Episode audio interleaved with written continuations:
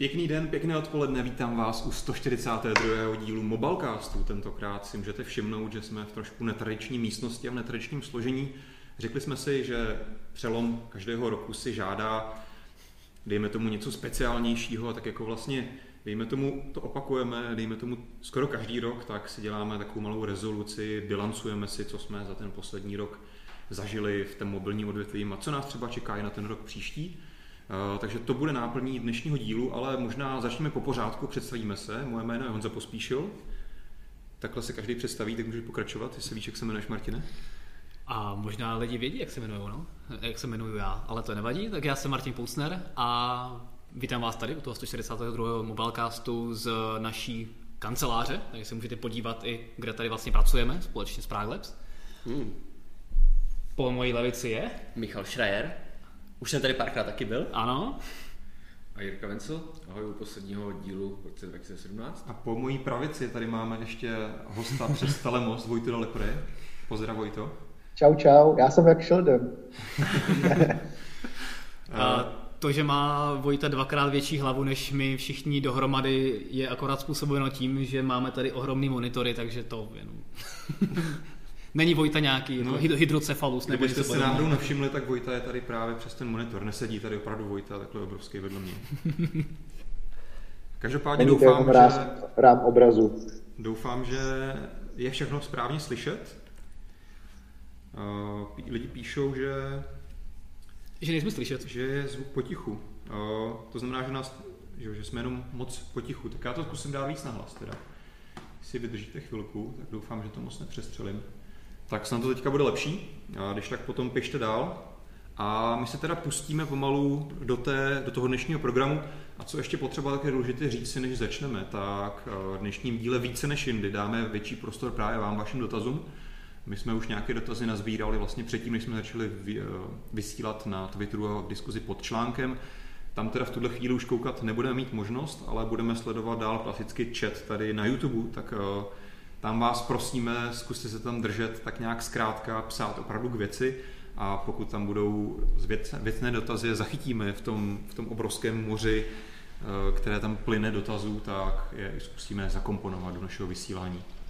Každopádně ještě bychom prý měli přidat trochu zvuku, že to je pořád málo. Ještě trošičku. Takže Bude možná... zase ale víc ještě než normální jindy. No, tak možná to je tím, že máme eh, mikrofon o poznání dál než jindy a hlavně někteří lidé jsou tady hodně daleko, tak zkusíme to ještě dát víc. Jo, protože v Případně to, to ještě existuje taková věc na telefonech, na počítačích, že si přidáte zvuk vy.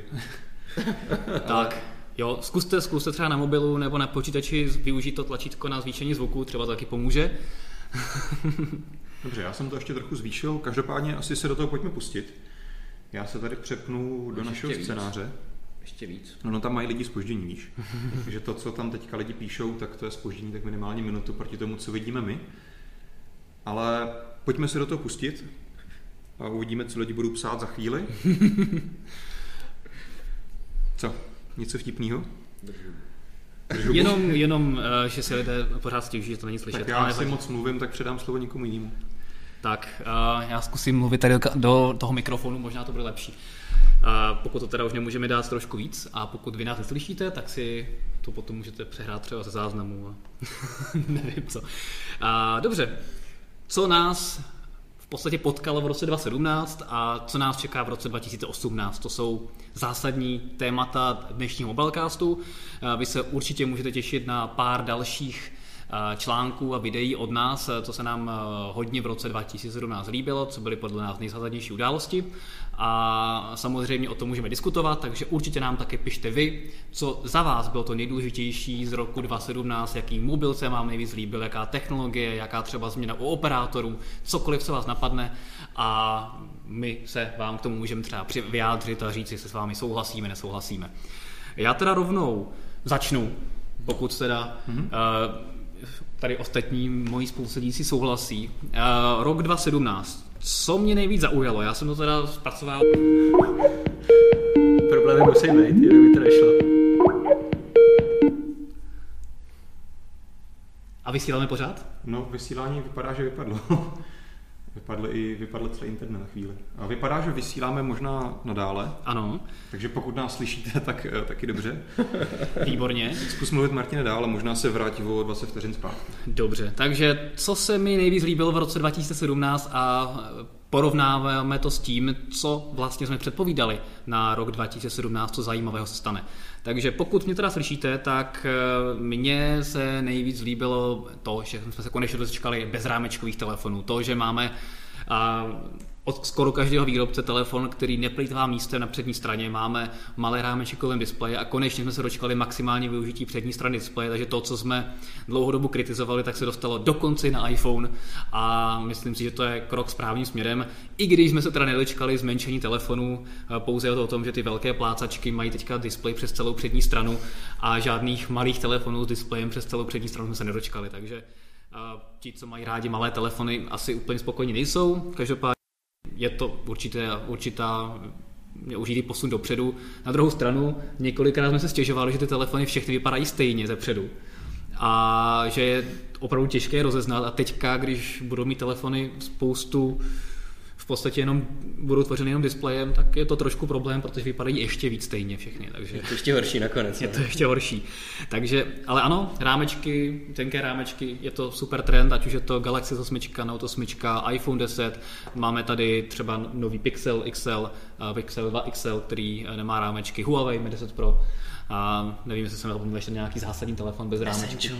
Essential phone, no i když ten teda moc asi prodejů neudělá, Ale je tady. ale je tady a ostatní výrobci, kteří to ještě v letošním roce nestihli, tak to určitě představí eh, na, v prvních měsících roku následujícího, takže zejména eh, třeba na CESu nebo hlavně právě na Mobile World Congressu v Barceloně. Takže za mě rámečky.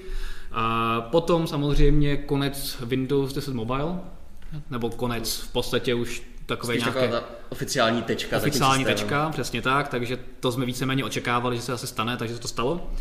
A za mě rozhodně návrat Nokia eh, do, na pole smartphonů, to, to je věc, která rozhodně stojí za pozornost a těším se za pár měsíců, až se představí vlajková Nokia 9, eh, ten pravý vlajkový model, jak se bude měřit právě třeba se Samsungem, Huaweiem, eh, Sony, LG a dalšími Mohikány, a jestli se Nokia vrátí zpátky na výsloní pod HMD značkou nebo společností. No a skoro bychom zapomněli, ale mě hrozně potěšilo v roce 2017, že jsme se zbavili toho evropského roamingu. To je pravda, na to Mě jsem to- úplně zapomněl. Mně to přijde úplně jako totální samozřejmost, od vlastně od léta v zahraničí jsem byl xkrát a přijde mi to tak samozřejmé, že nemusím vůbec přemýšlet, kolik dat, hovorů, SMSek eh, vykonám, kolik za to prostě zaplatím a tak podobně, že to je všechno to samé, co mám doma, že mi přijde že úplně absurdní stav, který jsme měli předtím. A o to absurdnější je vždycky, když člověk letí mimo Evropu, si uvědomí zpátky ty brďo, no, tyjo, tak teďka se musím přemýšlet, kolik budu datovat, volat a tak podobně. A není tak dávno, co jsme tohle měli v Evropě, takže tohoto jsou za mě rozhodně velké události a věřím, že se v tom docela i shodneme takhle s lidmi. Co ty? Nejenom s lidmi, myslím. Možná se i- tady možná i shodneme. Trochu štěstí. Uh, já to mám vesmě stejný s tím, že pro mě bylo zajímavé, že letos jsme se překvapivě dočkali větších baterií u telefonu, což o, spousta lidí potom na tom volalo. A letos konečně začínali To máš výrobci nějak vypozorovaný nějakým jakože vědeckým průzkumem? Nebo Vědeckým průzkumem tak, že jsem si to otevřel telefony z Loňska, z letošku a porovnal jsem si vlajkový lodě a podobné modely. Že jako vyloženě u nějakých předchůdců a jejich nástupců se to obecně zvyšovalo ta kapacita. No a hlavně nový modely, dejme tomu, ať už to byl Mate 10 Pro, uh, ať už to jsou Xiaomi, mm-hmm. nějaký nový, uh, levnější i telefony. Nemusí to být vlajková loď, přece jenom může to být telefon za 5000, 7000, ale všeobecně se nasazují větší baterie než 3000, Hmm. což je podle mě určitě super. To je určitě pozitivní trend. No, takže to je fajn. A samozřejmě Android Pay v České republice. Z toho jsem já nadšený teda. Jo. Já platím už od začátku a moc si to užívám, takže A využil si máslomat? Nevyužil jsem máslo. Neužil jsi máslomat. jsem. Pokud jste náhodou nevěděli, co je máslomat, tak se podívejte na Nearfield nebo na mobile.cz, my jsme o tom psali, je to automat, který byl na Masarykové nádraží a v máslomatu jste si mohli přes Android Pay, když jste zaplatili Android Pay, mít máslo za kolik? Za 15 korun? 15 korun, Za přesně. 15 korun, takže Bohužel se tam teda srocovali i důchodci, kteří vůbec nevěděli, co Android Pay je a byli opravdu hodně naštvaní, že tím, že tam přiloží svoji 33 desítku, tak jim nevypadne máslo za 15 korun, takže hold prostě i takovéhle problémy život přináší. Ale se Nemám, dělat? nemáme třeba nějaký statistiky, jako, jakou měli konverzi u těchto důchodců, jako kolik z nich si pořídil Android Pay?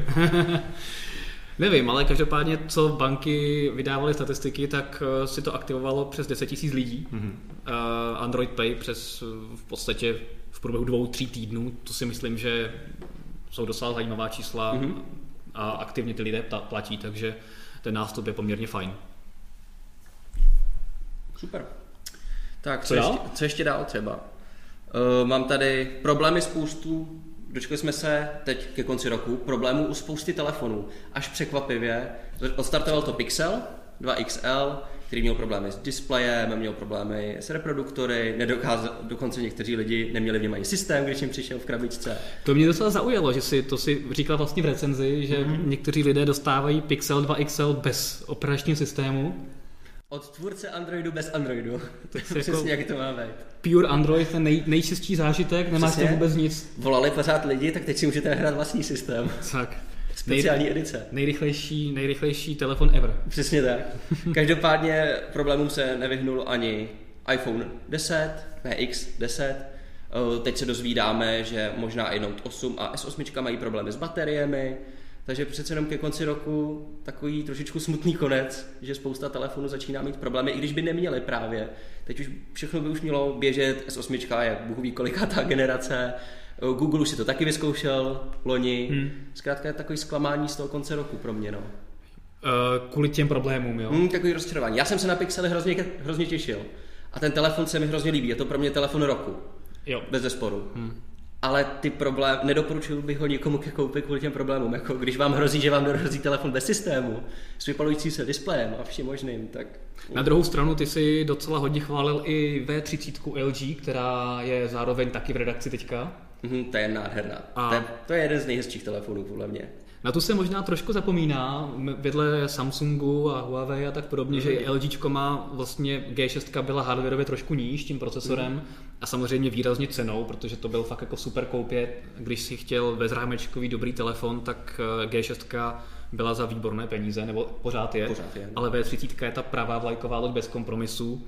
Na tu se trošku možná zapomíná, přišla trochu nešikovně, Právě přišla pozdě, když Pozdě. už všechen ten vlastně hype kolem toho telefonu byl vybudovaný během eh, na IFE, myslím, No. jsme si ho vyzkoušeli No, no, no. a všichni o něm psali, všichni byli nadšení, že jako jo, to vypadá opravdu skvěle, nemůžeme se dočkat. No a najednou několik měsíců prostě ticho, Mm, popěší, tak to je potom těžší znova vybudovat nadšení pro ten telefon.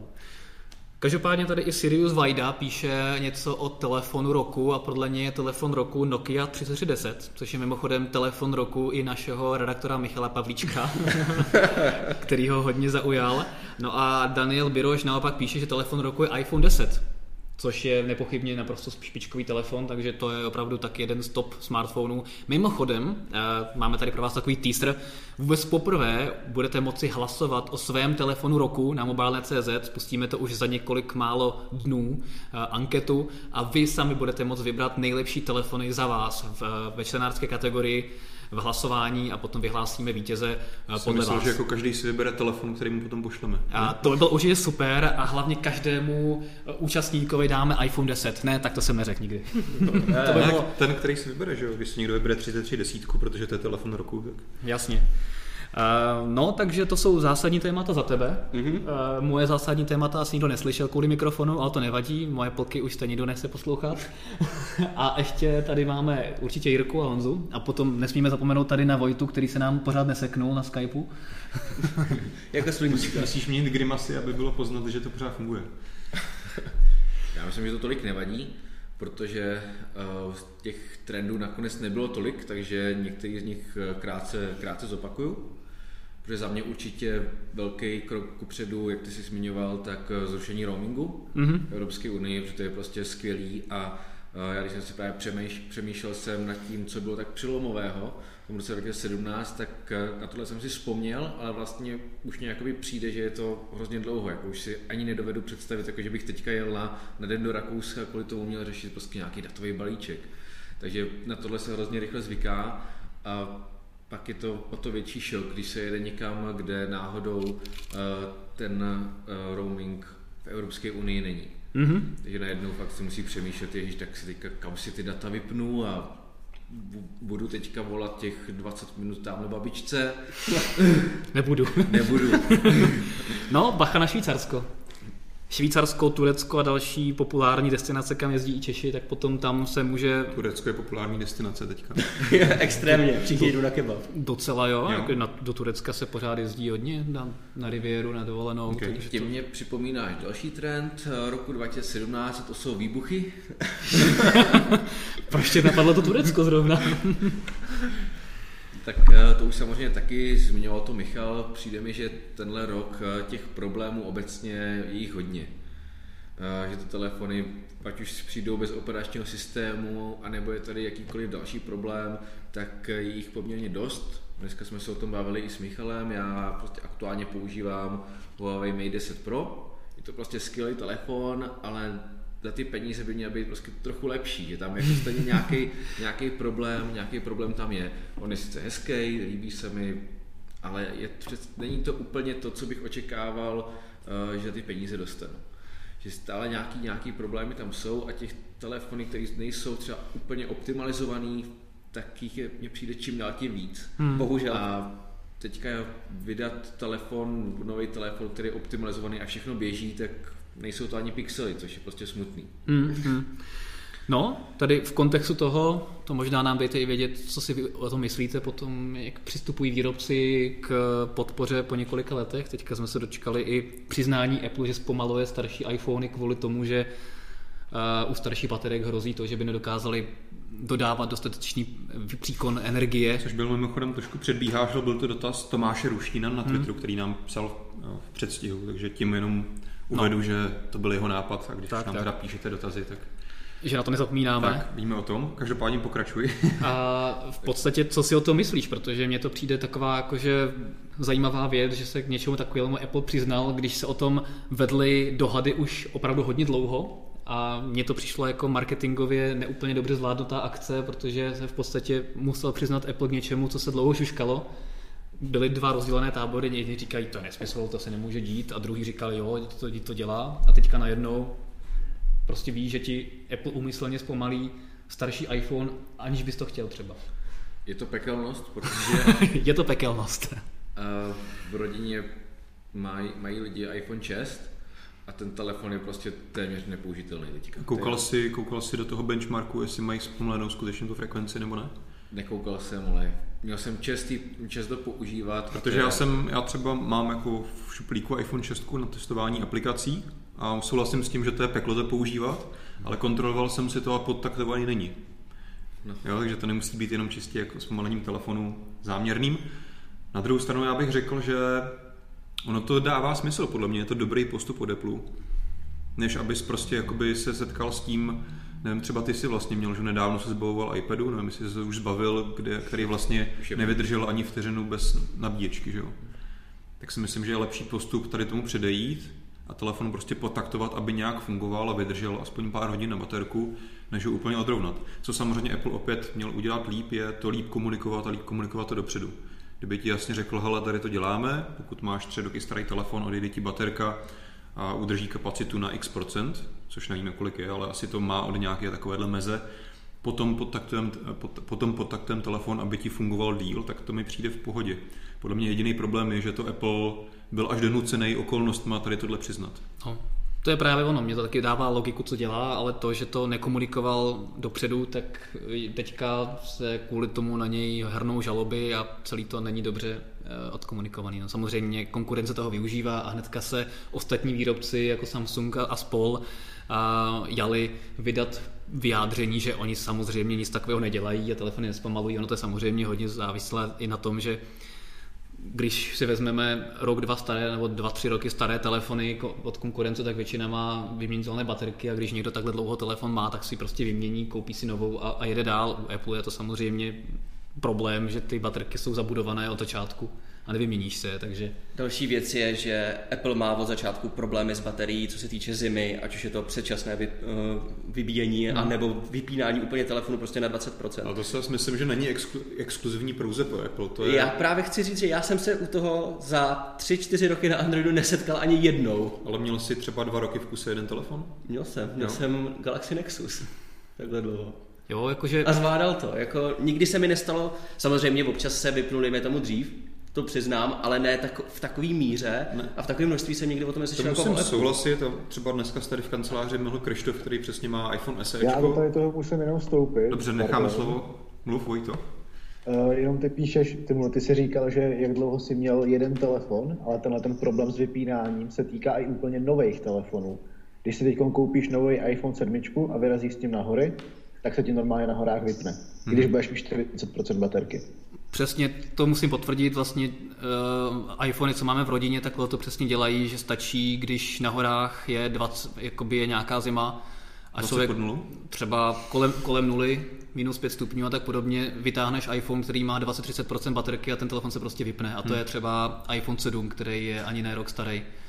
A, a tohle to bohužel iPhony dělají poměrně běžně, což i v kontextu toho, že ty telefony obecně nemají dobrou výdrž, tak jako je to taková blbá věc, že se na ten telefon nemůže spolehnout. A, To můžu potvrdit i já, v rodině máme čtyři iPhony a všichni čtyři tohle dělají. A, můžeš mít, a nejenom, že můžeš mít baterku jako 30-40, i můžeš mít klidně 80-90 a pak vyjdeš ven a za tři minuty je Jo. konec. Tak já jsem právě teďka jakoby si smutnil nad tím, že se mi právě teďka v zimě po roce používání prvního pixelu stává, že mám 15%, 10 minut jako používám na mrazu telefon, mám 5%, 0 a vypne se. Takže hmm. jsem myslel, jako, že, že to není až tak moc extrémní, ale očividně, takže v tom jste mě vyvedli z omilu. A asi ten iPhone opravdu nějaký větší problém má než ostatní telefony. Tam je to vážně špatný. A když je to pekelnost, abychom to pořád zpátky uvedli tím, co jsi říkal na začátku. Ale vlastně, když jsme u těch baterií, tak eh, já vlastně pokračuju, no, o tom seznamu právě i to, co zmínil Michal, že ty baterie se opravdu zvětšují. Hmm. Eh, Respektive já se to musím pochválit. No jako koho? Ten Huawei Mate 10 iPhone je zmenšuje. iPhone je zmenšuje. Ale zlepšuje všechno 10 Pro, ostatní, takže- Tak vlastně já, to je i telefon, se kterým i já vydržím dva dny a toho poměrně používám. Jasně, nebudu ty dva dny hrát hry, nebudu si úplně, nepojedu někde v autě, abych 8 hodin navigoval nebo něco takového, ale pokud prostě telefonu na telefonu hodně a pořád vyhledávám něco na internetu, tak mě ten telefon vydrží až dva dny. Huawei Mate 10 Pro. A ten má 4000 mAh? Jo. No, no, tak to už je slušná kapacita. Právě, ale ještě před rokem nebo před dvěma lety telefon se 4000 mAh by bylo, kor vlajková loď by bylo něco jako, pane bože, to není možný. Hmm. Takže rozhodně ty baterie, baterie jdou, jdou, eh, jdou tím správným směrem, protože mě to nevadí, že o 10, o 15, o 20 gramů těžší, ale radši prostě budu mít tu výdrž Jo. a jsem v pohodě a i když je ten mráz, tak to vydrží. Zatím. Zatím. OK. Ještě nějaký zajímavý události z roku 2017 na tebe, nebo Ještě možná krátce se vrátím k tomu Apple, eh, kde já jsem eh, byl celkem rád, jsem rád, že Apple přistoupil na ten design iPhone X, respektive 10, jak chcete, a dal mu ten bezrámečkový, bezrámečkový design a třeba použil i to ovládání gesty, že tím tu konkurenci dohnal malinko, nasadil i zase něco nového. Hmm. Myslím, že to ovládání gesty je poměrně na Apple revoluční krok a že konečně, já eh, si pamatuju na každou keynote, tak jsem to sledoval, ale poslední taková ta revoluční keynote vlastně proběhla, když se představil iPhone 4. to je docela dávno v tom případě. To je iPhone 4 a pak to v zásadě bylo pořád stejný, jen ty telefony byly větší. No tak A- ještě a- aspoň se něco stalo, když byl že jo, iPhone 6, že přišel nový design a větší, větší rozměry. Já bych možná bral víc 5S kvůli čtečce. To byla celkově mezi smartphonama prostě. Ne, asi se všichni shodneme, že minimálně od té šestky dál jsme teďka měli že jo, dva roky, nebo jak dlouho, možná díl.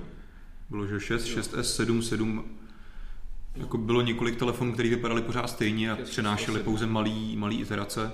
Teďka konečně opravdu ta desítka přináší něco, něco zajímavého. Ale i stále tím iPhonem 6 vlastně Apple jenom dorovnával Jo. nějakou To konkurenci, fakt. protože spoustu lidí v té době odešlo, včetně mě, od iPhoneu, protože já už jsem chtěl větší displej, ale prostě pětka byla pořád malá a chtěl jsem něco většího, takže jsem musel odejít od iPhoneu, protože prostě nic takového v nabídce neměl. Tím vlastně iPhone jenom dorovnal, tím, že zvětšil displej, tak dorovnal konkurenci, ale vůbec nic nenabídnul.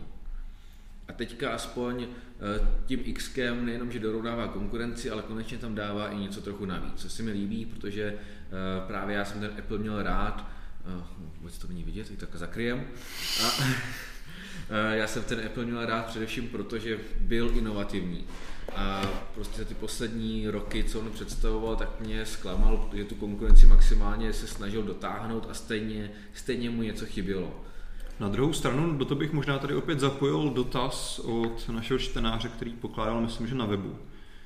Eh, konkrétně se jmenuje Filip a píše, nepřijde vám v redakci tak trochu to, že svět mobilních technologií se už vyčerpal na maximum. Pamatuju si roky 2012-13, kdy opravdu výrobci šli mílovými kroky vpřed a telefony byly opravdu inovativní. To mi už dnes tolik nepřijde.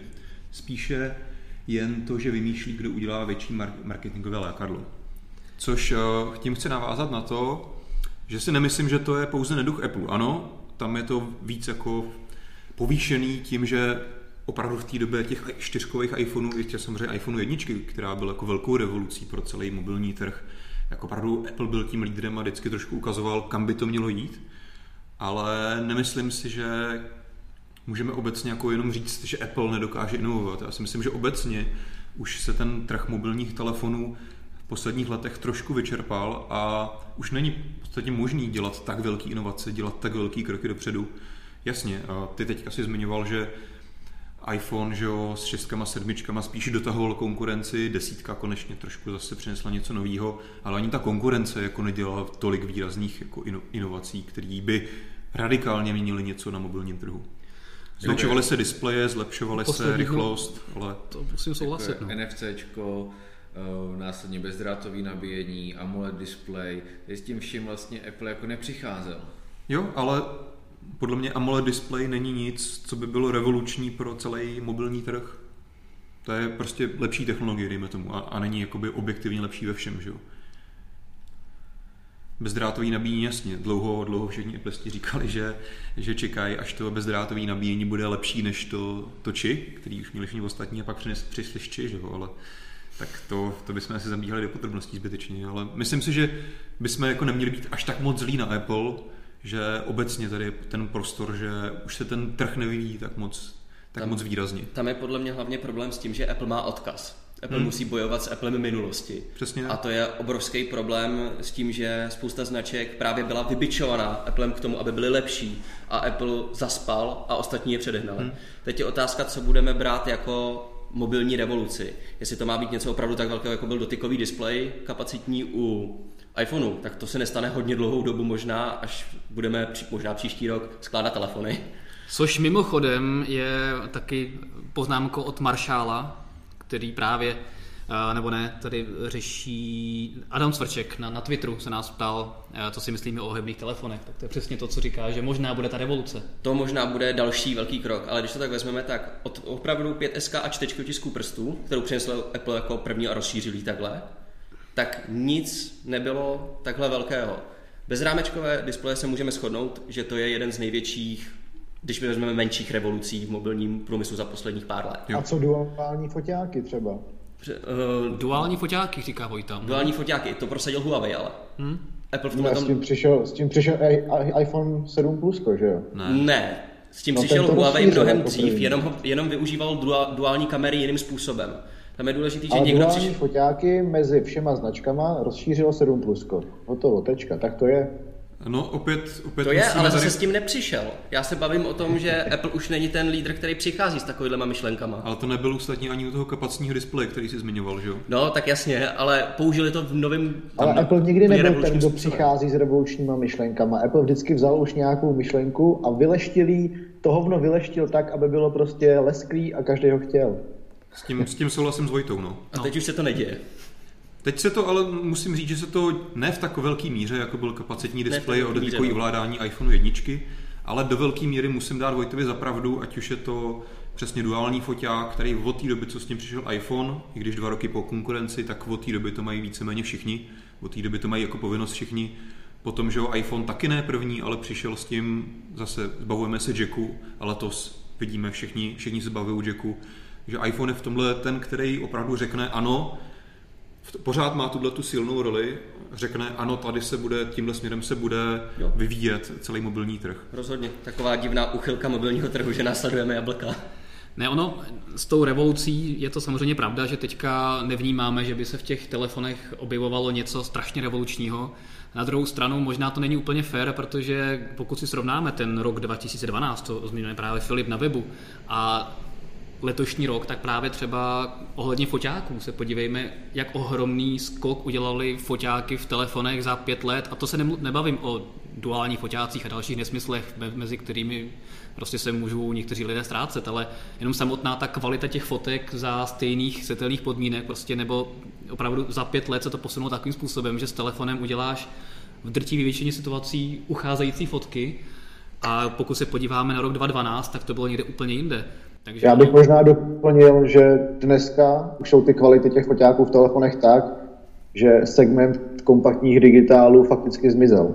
Je to tak? Souhlasím, no. Je to tak? Takže opravdu není to něco, že bychom do těch telefonů dostali něco úplně nového, ale ty věci, které se tam už dostali, a těžko už tam dostaneme něco úplně revolučního, co lidé zatím nevěřili, že budou mít v telefonech, ale výrobci to postupně pilují k dokonalosti a krásný ukáz, krásná ukázka je právě ten foťák, který opravdu je špičkový a ve stejném modulu. Teďka máme výkony, o kterých, jsme se, o kterých se nám vůbec ani před několika lety nezdálo, takže ano, není to revoluce, je to evoluce, ale to je možná mnohem důležitější, že se ty telefony zdokonalují a blíží se k nějakému ideálu, až se dostaneme do nějakého zase pomyslného kroku vývoje, kdy přesně nastoupí třeba ty ohebné telefony, což bude zase něco, pokud se to ujme, to je taky otázka, tak to možná bude zase něco, kde to bude nějaký revoluční krok a výrobci zase vlastně začnou od znova. Zase od znova budou inovovat, jaké věci do toho ohebného telefonu dát, jak je tam umístit, jak vlastně bude ta konstrukce udělaná. Takže to si myslím, že bude velká výzva a zároveň i marketingová, protože výrobci, pokud do toho budou dávat velké peníze, tak zároveň budou chtít, aby se ty peníze jim vrátily a budou chtít, aby se to lidé kupovali. A za, zdaleka není zaručeno, že lidé budou ohebné telefony chtít, pokud se to nebudeme bavit o uživatelích Apple, protože pokud Apple přijde s ohebným iPhonem a řekne, že je super, tak samozřejmě všichni uživatelé Apple ho budou chtít. Tak jdeme všichni před krám, ne? Čekáš? Takže jdeme všichni před krám, jo? Takže a teďka je to prostě stav, kdy několik let nepřišlo nic extra nového, ale ty funkce, které v těch telefonech jsou, tak se opravdu zdokonalují k uh, ideálu a to mi přijde jako dobrý směr. Já bych přesně na tohle navázal, protože jak se říkal, že tady porovnáváme stav teďka a před pěti lety v těch fotoaparátech, tak možná my na to koukáme i moc, jsme moc zmlsaní, že čekáme, že výrobci budou schopní každý rok nebo dokonce každého půl roku přijít s něčím opravdu velkým, ale v celé historii vývoje lidstva se nikdy věci nevyvíjely tak rychle jako dneska. Fakticky pět let je celkem krátká doba na to, že jsme urazili od nějakých OK fotek rozmazaných k tomu, že dneska většina telefonů fotí líp než všechny, všechny, všechny kompakty. To si myslím, že pokrok je sám o sobě velký. Nebo prostě výkon. Prostě do stejné krabičky se podařilo dostat výkon, který je naprosto jako v úplně jiných dimenzích než před pěti lety. Ono je to samozřejmě i o tom vnímání, protože lidi přesně na tohle si zvyknou, začnou to brát jako samozřejmost, to si myslím, že je dobře, protože to vyvíjí tlak na ty výrobce. Ale v čem právě si myslím, že ta běžná veřejnost vnímá tu revoluci, jsou takové ty hmatatelné věci, což bylo přesně, ale místo tlačítkových telefonů tady máme placku s tím kapacitním displejem a s pěkným jako jednoduchým ovla- ovládáním, což, což byl iPhone 1. Mm-hmm. A teď to možná třeba by to bylo ten ohebný displej, což je zase něco, hele, jako tohle vezmu do ruky jinak a můžu ohýbat displej. Tak to je něco, co ta běžná, gener- ta běžná populace dokáže říct, ano, tohle je revoluce. Ale myslím si, že ta inovace se nezastavuje, naopak se výrazně, výrazně zrychluje každým rokem. Každopádně možná to tak nevyznělo, ale já jsem právě chtěl říct, že vlastně ten Apple jsem rád, že on hmm. představil to X. Desítku. Desítku. Bacha na to. Představil tu desítku, protože uh, tím se jakoby vrací do hry, přece jenom je to gigant, jo. je to velký hráč a kdyby jenom představil iPhone 8, no tak je to prostě... Ten tam, představil taky, ale... Tak, no, jako jenom, jasný, kdyby představil ten iPhone 8, tak tam prostě mi chybí to, že hmm. ukáže, že jsme prostě máme na to. Hmm. Jo, Takže to určitě to bylo jsem, velice potřebný ze strany Apple. Já jsem rád, že, to, že ta desítka, že ta desítka na trhu je a že Apple něco ukázal a právě i to ovládání gesty přece jenom není, není nic obvyklého. Takže konečně já to právě vidím takový ty, to světlo hmm? uh, na lepší zítřky. Jako Myslíš to, co ti tam svítí na notebooku? Mně ještě svítí. Které už odstranili, taky to. Jako. Každopádně, promiň. No. nový MacBooku už právě nesvítí, mě ještě svítí. To je pravda. Každopádně pokud se tady bavíme o těch inovacích, tak možná navážu i na uh, otázky uh, z Twitteru nebo i uh, z webu, kde třeba uživatel Marshall se ptal uh, na bezrámočkový telefon s displejem přes celou přední stranu a čtečkou tisku právě pod ním nebo v něm. A zároveň George Wesp se na Twitteru ptal, jestli budeme na CESu a jaké tam očekáváme novinky.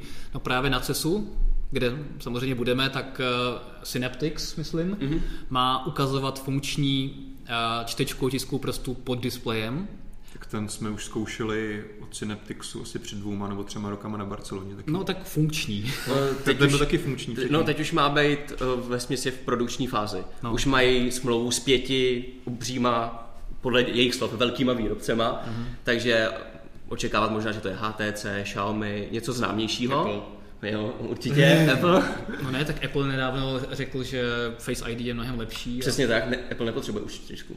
Tak, tak. Jo, takže to za mě bude celkem zajímavý, zajímavá věc, protože teďka s tou čtečkou eh, výrobci trochu bojují, mm-hmm. kam jí dát, někdo volí předek, někdo zadek a je to takový... tak no, už to bývá. No. Někdo prostě je na, na zadky, někdo na předky.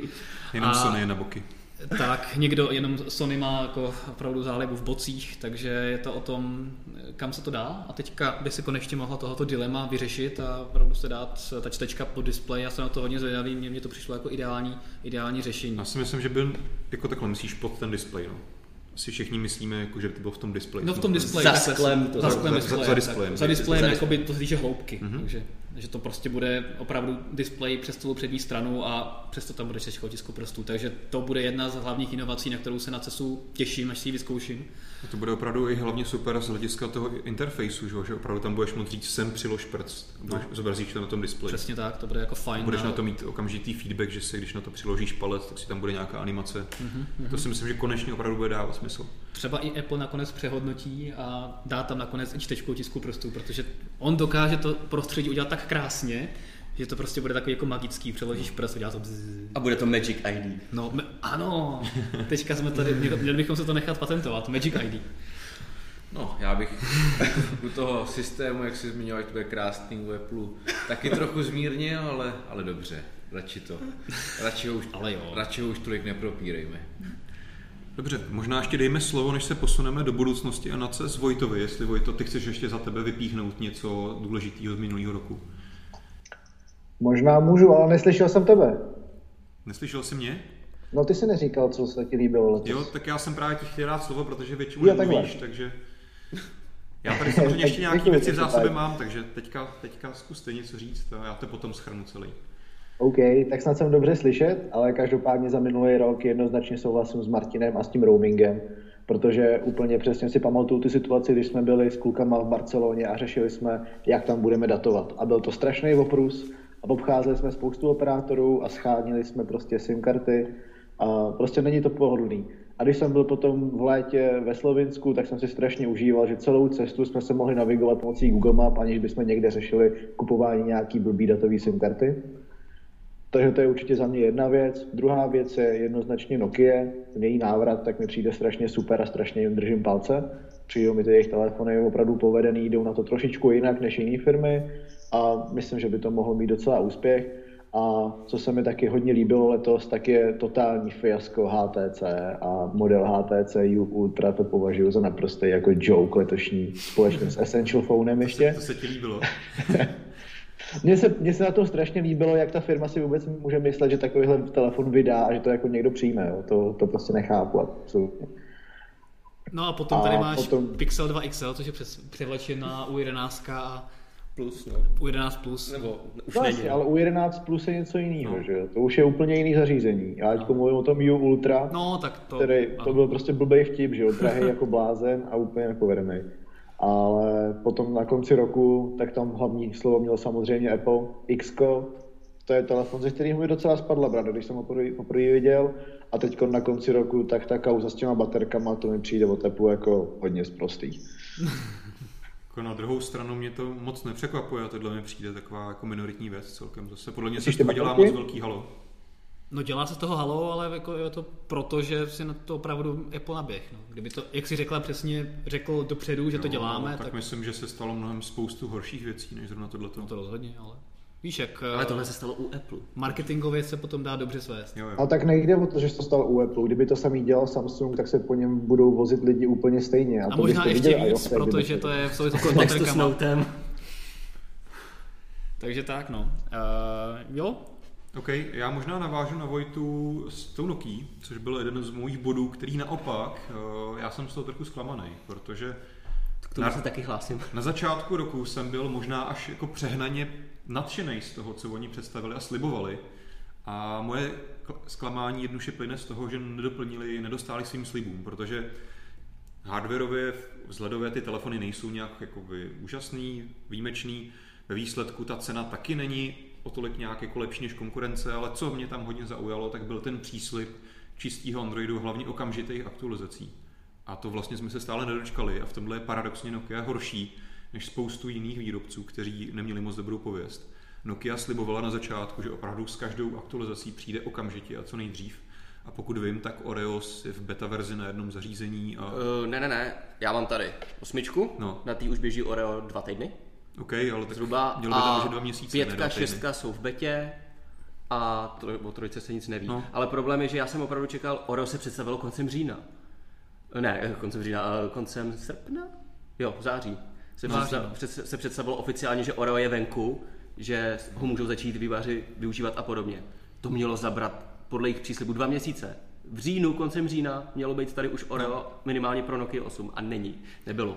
Jo, To je ale podle to, mě zklamání. je to prostě podobný uh, scénář, jako jsme třeba před rokem a před dvěma slyšeli od HTC, který se taky hrozně tušovali, jak budou hrozně rychle přinášet updaty. Dobře, ale tehdy si HTC pořád mělo tu svoji sens nástavbu a říkali, ano, budeme na tom pracovat, tak to každý vzal tak ze rzeru, ale Nokia tedy opravdu přišla, ano, my se odlišujeme tím, že máme čistý Android a budeme mít okamžitý updaty. Je fakt, že jim tam fungují alespoň ty bezpečnostní aktualizace.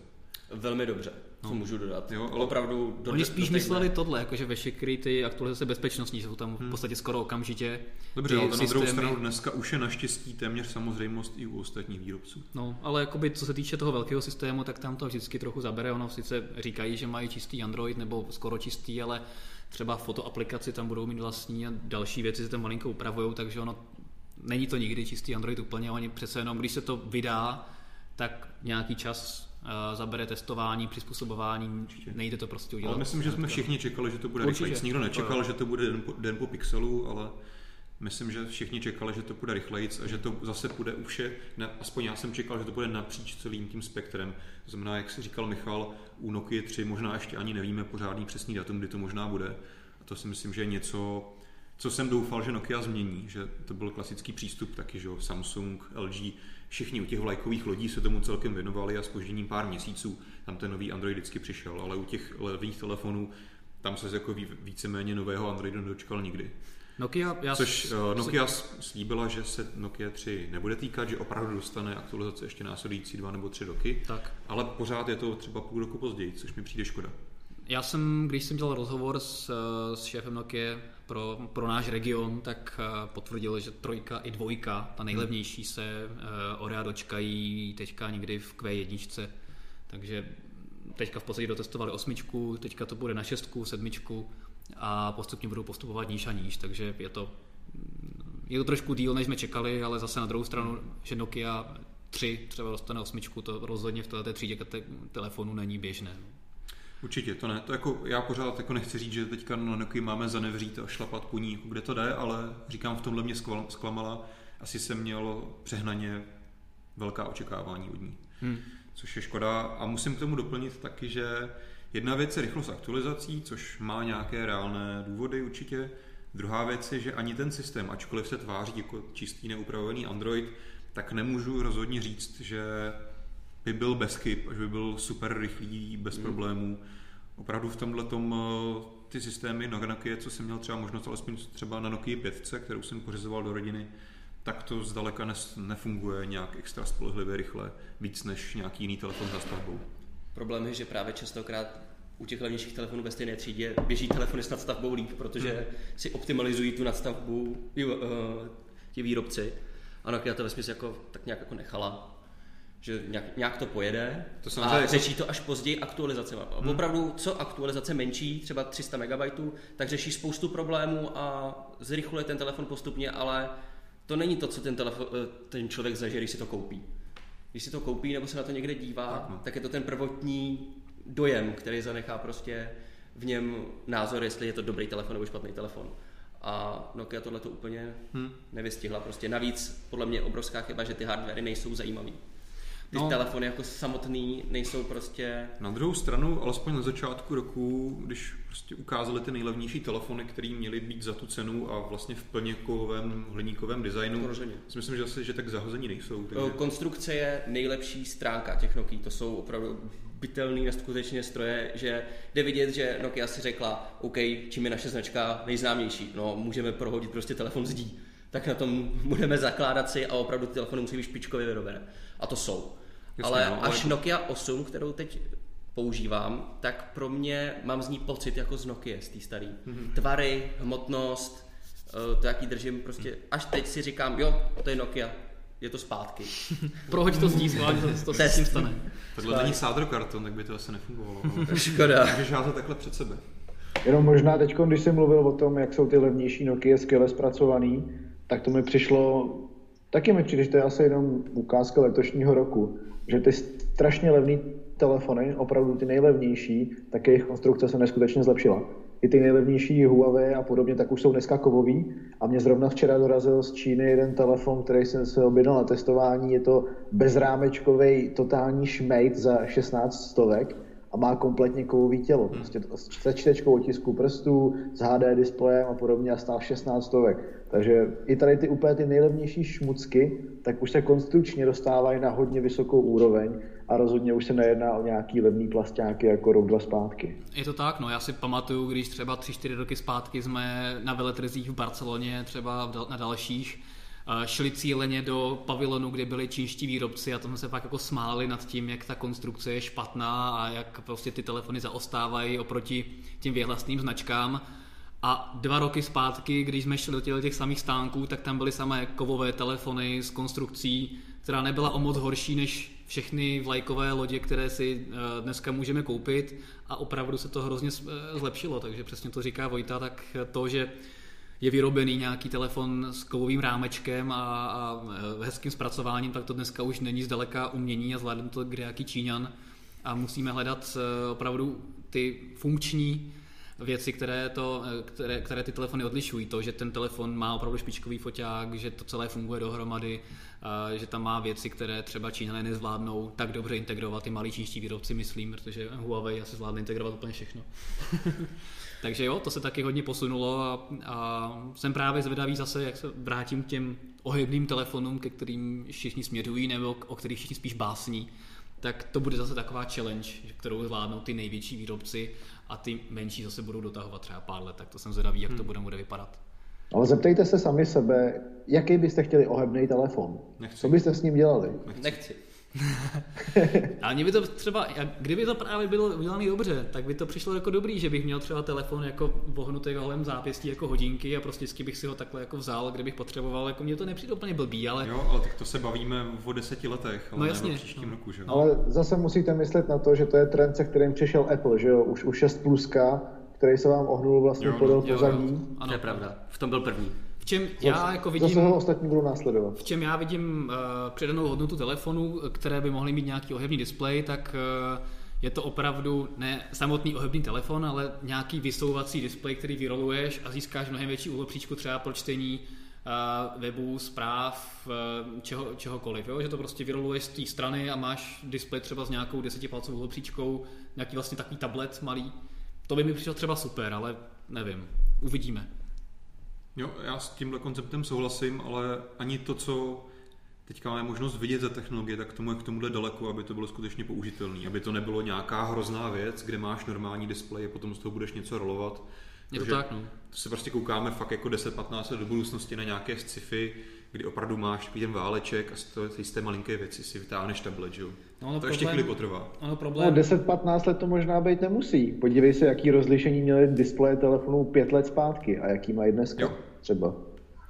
Jo, ale tady je potřeba uvědomit si, že Ohebný displej už je tak nějak technicky zvládnutý, ty prototypy už víceméně fungují a už by se to nějak dalo. Ale problém je, že zbytek toho telefonu ohebný, nebo těch, eh, pár, těch kon, konstrukce, ta, ta prostě ohebná není. Procesor není ohebný. Baterka, to je prostě ohromný problém a spousta dalších věcí, které prostě... Ohebný foťák. Ohebný foťák, přesně. To, to, to, jsou věci, které se budou muset vyřešit. To, že prostě vohneš displej, super, to se nějak už dneska umí, ale to, že vohneš baterku nebo foťák, to bude jako problém. A vymyslet konstrukčně telefon, který by dával smysl, měl ohebný displej, ale zároveň všechny ostatní věci byly v nějakém modulu někde, který ohebný nebude, to si myslím, že je největší challenge těch ohebných různých eh, telefonů a konceptů, které vidíme, takže třeba opravdu se musíme spokojit s tím, že už nějaká revoluce eh, před náma moc není a že opravdu budeme mít jenom tohle a pořád se to bude jako zlepšovat a bude to jenom postupná evoluce. Podle mě to bude právě, bude to revoluce ale zamaskovaná právě tou evolucí, jelikož najednou přijdou ohebné displeje, ale bude to ve stylu, že Samsung, vsadím se, Samsung k tomu má pravděpodobně nejblíž, co si budeme povídat, tak, nebo Lenovo, to je taky hodně daleko, Jo. tak bych řekl, že to bude prostě jakoby notebook telefon. To znamená, že se zaklapne, je to 5,5 palcový telefon, rozloží se Jo, jo, a má najednou větší úhlopříčku. Přesně. No. Tohle bude, Ale, teďka ale tohle někdo si řekl zkoušel, ne? Kdo to vydal, uh, zařízení? ZTE? No, ZTE, tak, myslím. ale to bylo o tom, že ten displej byl jakoby A, přesně. dvě, dvě půlky a bylo to hrozně divný. No narazili Ale tam na problém, že nebyly to, rámečky. To je víceméně to, o čem mluvil Michal, ne? Ale... Jo, ale dotažený, dejme tomu, že bude bezrámečkový, ta, tady byly problémy, že tam měli široké rámečky a Jo. podobně. A to už je Dotáhnout evoluce, software, jo? podobně, přesně tak. Tak to si dokážu představit, že se dočkáme klidně příští rok už v nějakých, dejme tomu, veřejných prototypech, že to budou ukazovat Hmm. a bude se o tom už mluvit. A potom No a postupně to pamatujete si, najednou že i bude... Sony mělo přece takovýhle tablet skládací. Jo, jo. Mhm. Sony Vaio P to by jsem, že bylo. No, jo, to je vlastně takový jako čtyři roky starý předchůdce tady toho ZTEčka, jenom tam ty rámečky tak. ještě byly o, o kus větší, že jo, než bylo u Tak toho ZTEčka. mně přijde, že tohle se dotáhne, možná potom se dočkáme, že to bude, dejme tomu, plynulejší ohyb, už to nebude moc být jenom takhle nebo takhle, začne se to postupně Hmm. rolovat víc a víc, postupně se budou upravovat velikosti, najednou se to bude dát na ruku, najednou, a jednou se dočkáme toho, že to bude opravdu vytáhnu roličku prostě takhle jako kus papíru. Hmm. Ale bude to hrozně postupný a mezi tím si zvykneme na to, že existuje taková technologie, jako je ohebný displej. Jo. Takže to nikomu zase nepřijde, až tady budou ty papíry, tak si řekneme, no jo, to je jenom vylepšený to z Loňska. Už to nebude takový to, jo, konečně je to tady. Mhm. To je taky důležité si uvědomit, no. No, Nebude to asi najednou. tím jsme i vlastně probrali rok 2017 a probrali jsme částečně, co od- očekáváme od roku 2018. Eh, Asi, co bych rozhodně řekl, co od toho očekávám, tak eh, velice výživný bude eh, CES ani možná tak moc ne. Tam na CESu uvidíme hlavně i různé chytré domácnosti a elektrická auta, pár mobilů tam taky samozřejmě bude, ale hlavně Barcelona, kde se představí a, asi nový Galaxy S9, a Nokia 9, nové Sony a spoustu dalších novinek, takže tam se opravdu rozdají karty na zbylé měsíce eh, dopředu. Uh, hodně jsem zvědavý, jestli se v roce 2018 dočkáme konečně té čtečky integrované v displeji, čtečky otisku prstů. To si myslím, že by mohla být celkem zajímavá inovace. A jinak asi nějaké jako velké skoky v příštím roce moc neočekávám. Já si myslím, že to pojede v tom zajetém trendu. Skoky určitě ne. Já si myslím, že spousta výrobců, už jsme to viděli u OnePlus a u Huawei, Honoru, eh, jelikož Apple přišel s rozpoznáním obličeje, uvidíme častěji rozpoznávání obličeje a budu na to upozorňovat v kampaních. To si myslím, že bude hmm. postupně i u levnějších telefonů, nejenom u vlajkových lodí. Stejně tak Xiaomi to dokazuje a i další asistenti. Chytří asistenti se podle mě rozšíří, že to nebude už jenom, vezmeme si Google Asistent a předěláme ho do Otázka, jestli je to telefonů. něco, co, co chceme. To, neřík, to netvrdím, že to chceme, já tvrdím, že to bude. Hmm. Xiaomi, Huawei, eh, nedivil bych se, kdyby začalo s tady tím HTC, Sony, kdyby postupně začínali. Zaznamenal jsem Vlastně ten F-Drive nějaký článek, že i snad jako automobiloví výrobci chtějí dělat vlastní Jo. asistenty, což Chtějí vlastní bude jako podle mě katastrofa na entou. a s tím souvisí, že podle mě víc výrobců se bude spát do chytré domácnosti, takže ty hmm. reproduktory, jako je právě Home, eh, jako je Echo od Amazonu. V souvislosti s těma autama by to zas takový peklo být nemuselo. Oni určitě budou s někým spolupracovat, že jo? A už teď tam máš za- zaintegrovaný Apple a Google systém, Ford má zase systém od BlackBerry, takže nějaká spolupráce tam bude. To určitě, ale na druhou stranu automobilky od jak živa spolupracují na těch svých multimediálních systémech s někým a vypadá to tak, jak to vypadá. Jako upřímně za mě velice pozitivní trend CarPlay a Android Auto, ale i tak, jestli jsi to zkoušel, tak málo který auto má skutečně ten displej tak rychlej a responsivní, aby se to rovnalo mobilu. Stále je to prostě to něco... je samozřejmě jedna věc, ale něco- když už tady zmiňuješ to CarPlay a to Android Auto, tak tam mě třeba překvapuje, že to ještě není víc rozšířený. Hmm. Jo, tak to je právě ten problém těch, toho automobilového průmyslu. No. To je možná na diskuzi na jiný pořad než Mobilecast. Puste si na F-Driveu Futurecast a tam to můžeme rozebrat. Uh, no, OK, takže to jsou zajímavé plány na rok 20- Jo. 2018. Já bych možná na to trochu navázal a díky právě tady těm hlasovým asistentům se trošku vrátil k roku 2017 i na výhled na 2018, co si myslím, že v minulém roce a v do budoucna bude ještě víc důležitý, je už hodněkrát diskutovaná umělá inteligence a machine learning, hmm. která vlastně pohání většinu těch uh, inovací, které jsme tady rozebírali. Jak jsme třeba vlastně se bavili o tom foťáku, jak se obrovsky zlepšil, jak to není o to, že se obrovsky zlepšila optika nebo senzory. Ano, senzory se zlepšovaly, ale výrazně se zlepšil výpočetní výkon a tím i vlastně možnost prostor pro to dělat velice pokročilý softwarové úpravy, které už nejsou jenom nějaký hloupý algoritmy, který ti hledají hrany, ale opravdu už je to zase principy machine learningu, strojového učení a díky tomu jsou ty fotky dneska tak dobrý. Vlastně dneska třeba ten trend minulý roku byl třeba že jo, portrétní režim, který přišel s tím iPhonem, s těma dvěma foťáky. Už jsme to měli v telefonech dřív, ale Apple to zase proslavil, že to dneska dělají každý. A co jsem alespoň sledoval zahraniční testy, zahraniční recenze, tak téměř všichni se shodnou, že paradoxně Pixel s, jedním, s jednou optikou má asi nejúspěšnější ty portrétní, portré, portrétní režim. Což ostatně říkal Michal i přímo v naší recenzi a v našem videu, takže Což je, Je ale to, tohle je, před tímhle opět- musí člověk smeknout prostě, co opět Google dokázal. zásluha, zásluha umělé inteligence. Pře- Přesně tak, je to opravdu jenom o tom, že si, jak jsi říkal předtím, u celkově telefonu, jak je vzali si, co mají, nesnažili se o nějakou okatou, o, budeme mít taky duální, když to mají všichni, a řekli si, ne, my to vylepšíme, co nejvíc můžeme. My z toho vyždímáme maximum a použijeme, v čem my jsme dobrý, což je software. Mm-hmm. A musím uznat, že opravdu, ať už je to normální fotka nebo portrétní režim, tak Pixely 2 jsou pro mě bezkonkurenční. A hlavně jde vidět ta síla toho softwaru i v tom, že tam je i u předního fotoaparátu, a teď mám, používám Zenfone 4 Pro a tento má taky u předního fotoaparátu, čistě softwarově mm-hmm. samozřejmě. Nevypadá to ani zdaleka tak dobře jako u Pixelu. Mm. V tom je prostě obrovská síla a navíc s tím, že Google si s tím může pohrávat samozřejmě s tady tím ještě víc aktualizacemi a podobně. Myslím, a potom bude podle mě ještě mnohem větší skok, až si řeknou, dobře, tohle to jsme vyladili, teď, teď jsme dostali nápad, pro tohle využijeme duální kameru. A až V Google první řadě Google přeskočí- má taky úplně nepředstavitelný zdroje informací, ze kterých se ty jeho algoritmy můžou učit, Rozhodně. ta jeho umělá inteligence. No to Ať je- už se bavíme o informacích z vyhledávače, z fotek, že jo, images.google.com, tak tam máš úplně nepřeberný množství obrázků, ze který ten Google prostě čerpá. To, co lidi nahrávají online na fotky, že jo, a podobně. Takže v tomhle to má třeba taky velkou výhodu oproti, jak jsi zmínil třeba Asusu, kde Asus vezme takovouhle databázi prostě informací, aby tam mohl něco takového zpracovat. To je, to je přesně, to přesně říkáš, Vojto, velice důležitou věc, že ty informace jsou základ toho machine learningu, díky tomu se ty algoritmy můžou zlepšovat, učit se. A to je velká výhoda Google a možná se trošku vrátím obloukem zpátky třeba k těm novým asistentům, protože Já možná, promiň, že ti do No. toho ještě vstoupím, jenom takovou perličku, jestli si vzpomínáte, že před, já nevím, jestli rokem nebo nějakou dobou, když vlastně Google spustil toho, tu umělou inteligenci a automatický tagování fotek, že automaticky poznal, že na té fotce je pes, na té fotce je tohle, na té tohle, No. tak svýho času měl strašný, byl tam strašný průser, že otagoval fotky, na kterých byly prostě nějaký afroameričani a otagoval to tak, že tam jsou opice. Byl z toho strašný hype tenkrát, ale vlastně za tu dobu už se to úplně posunulo jinam a dostalo se to až do té fáze, že dneska vychvalujeme Pixel 2 za to, jak úžasný má portrétní režimy. A to jenom díky tomu, že se učil na tady těch všech nestandardních situacích, které na těch fotkách prostě můžou nastat a protože ta mašina prostě nemá no, mi to tady...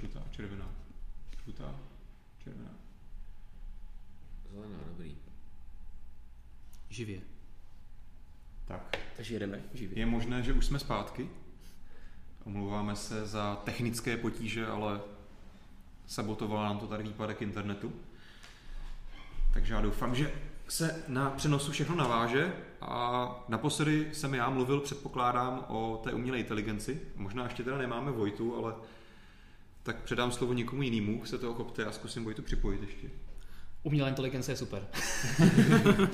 Tolik ze mě. Honzo, máš slovo zpátky. Okay, dobře. Vyřešili Ne, jsme to. Já jsem to chtěl jen- jenom shrnout v tom, že právě ta umělá inteligence a to učení se z těch dat je velice důležitý pro hrozně moc odvětví, který nás ani jako nemusí napadnout. Třeba jeden z příkladů je kamera, druhý z případů je spoustu vlastně vychytávek v samotném tom prostředí, který ti usnadňují dennodenní práci s telefonem, ať už je to napovídání často používa- používaných aplikací, různé Google Now, tady ty asistenti, takže to si myslím, že bude i velký trend a i do příštích let, předpokládám. V tomhle, jo, že už možná to, to žezlo těch velkých inovací od toho hardwareu, na co jsme byli zvyklí doteď, možná převezme ten software. Což možná nebude tak vidět, ale jako ten užitek Jo. by z toho mohl být zajímavý. A nebo to bude prostě v kores, jakoby ve spolupráci obou. Eh, V podstatě jak eh, Apple, tak teďka vlastně Huawei u svých nových procesorů mají kopro, nebo u nových chipsetů mají koprocesor, který je určen přímo pro zpracovávání informací na bázi umělé inteligence nebo machine learningu a tak podobně. Eh, Oba dva výrobci to primárně využívají pro foťák, takže opravdu v reálném čase, když to namíříš na jídlo, tak ten foťák pozná, že fotíš jídlo a upraví spoustu věcí tak, aby eh, ta fotka byla co možná nejhezčí. A to jsou přesně výsledky toho hardwareu a toho softwaru, protože bez ani jednoho by to případně takhle dobře nešlo, ale uvidíme, kam se to bude posouvat, ale každopádně je to určitá vlašťovka a to je možná taky trend eh, pro rok 2018, že se toho to bude hodně zlepšovat a i právě v kontextu třeba eh, chytrých domácností a dalších věcí, o kterých mimochodem eh, třeba u, na fzone.cz píšeme, tak tam se můžeme dočkat velkých pokroků. V návaznosti na to, já jsem si všiml vlastně toho trochu opačného trendu, možná to je, nemám úplně reprezentativní vzorek, a- ale že spoustu lidí se čím dál tím víc právě bojí poskytovat nějaké osobní údaje Je to tak, no? a teďka nějaký so- i software, který zamezuje sledování na internetu, eh, tak eh, je to čím dál tím populárnější, aspoň co já můžu pozorovat ve svém okolí, i když říkám, nemusí to být úplně reprezentativní vzorek, eh, tak čím dál tím víc i lidé sledují, když si instalují ty aplikace, tak vlastně čemu všemu dávají ten přístup. Protože opravdu kolikrát tam jsou blbosti, aplikace, která vůbec s fotoaparátem nemu, ho nepotřebuje, tak žádá si o přístup, žádá si o přístup Bluetooth a k dalším připojení, který ta aplikace vůbec nemusí potřebovat. Je to tak? no? A přijde mi, že poslední dobou si to lidé konečně toho všímají, koukají na to nejenom, že to slepě odkliknou, ale opravdu se podívají, co ta aplikace po nich chce. A i opačně se snaží bojovat, aby, aby je třeba ten Google neviděl, nebo aby, aby zůstali mimo. Jo, A- obecně, obecně je to pravda, že čím dál tím víc lidí řeší to soukromí, což je potom a, samozřejmě pro Google a podobné služby, které právě potřebují ta data k tomu, aby co nejvíc zasáhli, co nejvíc uživatelů a používají to pro reklamu, používají to pro různé služby, tak je to samozřejmě problém. A čím víc lidí se bude bát poskytovat data, své osobní data nebo nějaké detaily o sobě Google a dalším subjektům, tak to samozřejmě stíží tenhle ten pokrok, ale je to právě o tom vybalancovat tu ochranu soukromí a to předávání těch informací a v nějakém bodě si někdo řekne, OK, tak tohle, to, co už o sobě eh, bych měla Google říct, nebo měl Google říct, tak eh, to už je moc a to, co mi za to Google nabízí zpátky, tak prostě není ta adekvátní protihodnota. Takže a správně říká, že to řeší čím dál tím víc lidí a, a uvidíme, jak se s tím Google a ostatní třeba vypořádají, aby naopak tím, že schraňuje obrovské množství dát o všem, od všech, tak naopak si potom a, nenaběhl a lidé opravdu ty protiútoky nebo ty, ta protiopatření, a, jak přesně říkáš, začali dělat čím dál tím víc. A bylo by to potom takové jako bojování z barikád, nebo ze. Paradoxně, jenom doplňu takovou perličku, mám uh, kamaráda nebo kamarádku. Nevíš, úplně, jste kamarád nebo kamarádka. Budu úplně nebudu. nebudu vůbec konkrétní. Změny pohlaví jsou dneska běžná věc. Takže, to je další tak trend roku 2018. Změny pohlaví. OK. Uh, ale to už je zase pro náš uh, jiný, jiný magazín. Ano, už nějaký takové založili? Ani nevím. To bych možná měl vědět. Uh, to, tak to jsme se dostali, kam jsme úplně nechtěli, ale chtěl jsem říct, že prostě znám uh, někoho, kdo si koupil iPhone 10, ale bojí? Ne, ne. ale bojí se tam naskenovat svoji tvář. Hmm. Že prostě už je to moc. Že, Že je to víc pro něj už než jako otisk prstu zvládl, ale tvář ne. Otisk prstu je v pohodě, ale Otisk tvář. prostě zvládl, Fotit nikdo nesmí. ale tvář už jako nezvládl, že to už je moc jako do toho soukromí, že to už prostě nechce dát a jako nevěří tomu, že ten Apple si to nechá někde prostě na hardwareu uložený, že to někam pošle do toho iCloudu a Jo. si mu nabourá To- a takhle. A přitom má plný Facebook svých selfies a každá security kamera venku ho vidí a podobně. Přesně tak, no, ale je to asi, pro, je to hodně o psychice, že prostě otisk prstů je pro lidi něco jako technického, něco, co jinde jako nepoužívají, tak eh, to pro ně není tak uchopitelný logicky, proč by to nemělo někomu dávat, ale ten obličej, prostě to, že by to měli někam posílat a tak, tak je to pro ně hodně asi citlivý, i když je to samozřejmě dost nelogická a relevantní věc, vzhledem k tomu přesně jak říkáš, Vojto, že na všech sociálních sítích tam mají vyšpulený selfiečka a ten ksicht je vidět úplně všude. je, no. je potřeba říct, že samozřejmě ten iPhone snímá trošku detailnější informace než jenom 2D fotky, ale ten princip je takovejhle. Jo, jako No, souhlasím, je tak to to, sám Honzo ví, že 3D obraz obličeje se dá udělat i z 2D fotek, stačí jich mít prostě pár, Je to tak. úplně jednoduše. A obličej jako takový, tak mi přijde jako ta úplně ta nejmíň soukromá věc, kterou člověk má. Prostě, To je- jo, to je- pokud teda nejsi, že holka v Saudské Arábii, tak jako každý jiný člověk na světě, tak obličej je ta nejvíc veřejná část jeho, že jo. No, Proč ale- bych měl jako chránit? Obecně teda asi v arabských zemích, to jsme teda taky rozebírali, mají asi lidé trošku, nebo ženy obecně problém a v těch konzervativnějších to je od, pravda, to jsem odemykat ani iPhone 10. nezaznamenal, jestli se to vůbec řešilo tohleto, jestli ten Face ID funguje, když používá, jako když máš burku, nebo jak se tomu říká. No tak to asi, těž, to tě asi těžko bude fungovat. No. Jako, To že- musíš koupit Galaxy Note 8, který skenuje oči. do Potom, potom se ne divím, že třeba ještě jako ne, ne, nežaloval někdo Apple za tohle, že diskriminuje. jako burka Apple Games. máte žalob dost, to není potřeba. A tak to je jako kdyby zažalovali, že má čtečku tisku prstů lidi, co nemají palec. Jako. No, Máš tak další prsty. to je jenom o tom, jak, jak velkou skupinu zájmovou, která má ten stejný zájem jako máš, aby mohli dát dohromady nějakou žalobu, že jo? Tak asi těch bez palců není tak moc, jako třeba lidí, co nosí burku. No. A vydajte těch s burkou taky není tolik, když se ta žaloba ještě neobjevila.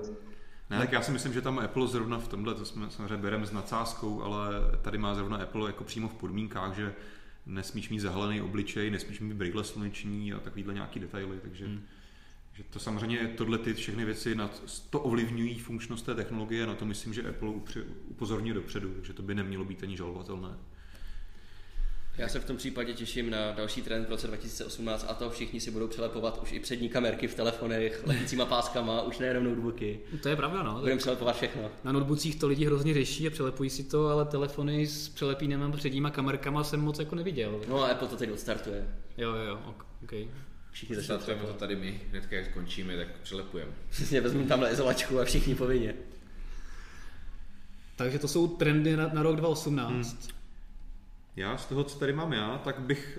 Uh, nemyslím si, že nedávám tomu velkou pravděpodobnost, že to bude stoprocentní, ale rád bych věřil v to, že Apple zase opět, jak jsme to už dneska několikrát rozebírali, pomůže nastartovat uh, bezdrátový nabíjení ve větší míře. Mm-hmm. Jo, je to zase něco opět, s čím zdaleka nepřišel jako první, ale tím, že teďka mají nové iPhony, tak bych doufal, že konečně to řekne i ostatním výrobcům, to už je něco, co teďka tam prostě potřebujeme mít. Protože to už je hodně, hodně let, co tady máme vlastně standard či bezdrátový uměl, mělo třeba jedním z prvních, kdo ho ve velké míře nasazoval, byl Google paradoxně. No, ve velkém. svých, ve svých Nexusech. Těch pár telefonů, co prodali. No.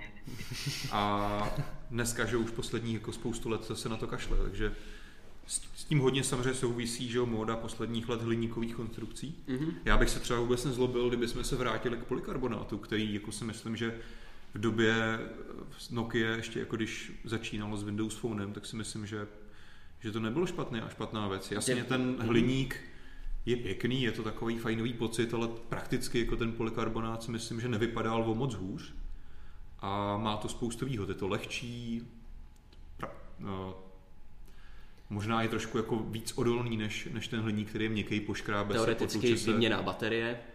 Teoreticky měná baterie, což třeba Nokia neměli. Ale mně se třeba, jak říkáš, 930, která byla poslední zhruba taková ta high-endová plastová, ještě Já se třeba jako ta byla nádherná. mně, mně, přišlo nejvíc taková ta N9 štěstí, jak bylo s tím Mí- Mígem a potom, že byla ta, ta Jasně. samá Lumie 800 nebo touch jmenovala. různý povrchy, když To experimentovala. mi přišlo podobně. takový, to byla ta Unibody, polykarbonát. Což byl mimochodem prostě- úplně stejný design té zadní části, Aha. jako má teďka Nokia 8, úplně tohleto, to je totálně Návrat, stejný no. jako, jako Lumia 800, no, takže Takže já bych se fakt jako nezlobil za návrat kvalitně provedených plastových telefonů, což by s sebou neslo kromě jiných výhod i bezproblémový bezdrátový nabíjení. ty tebe Protože by miloval se nějaký z těch eh, starších šéfů Samsungu, který se před několik lety No ne, ale ty hrozně moc jako bránil, eh, hrozně moc bránil eh, přístupu ostatních výrobců, že, že všichni chtějí kov, takže to a hrozně obhajoval plast. No ne, prostě já jsem byl to je jeden z prvních, co slavil, že Samsung se konečně zbavil v plastu, ale ten, to podání Samsungu bylo tak odporný, že to já jsem byl za to rád. Plastový autíčka, vždycky to vypadalo. Ale jo, že prostě něco prošívání. ve, st- ve stylu té si myslím, bylo- že to bylo velice dobrá bylo- alternativa. Ano, ty uh, Samsungy, který měli imitaci Zpětka, no. prošívání kůže na tom tvrdém plastu, to byl dost kentus, no. To bylo špatný, jo. Jo, a dneska vlastně jediný způsob, jak se to řeší, je, že teda místo kovu dáme na záda sklo, což opět vypadá to pěkně, ale ne, nikdo nás neslyší, možná. A nebo jo? A nebo jo? Vypadá to, že stá- stále, stále zaznamenáváme výpadky.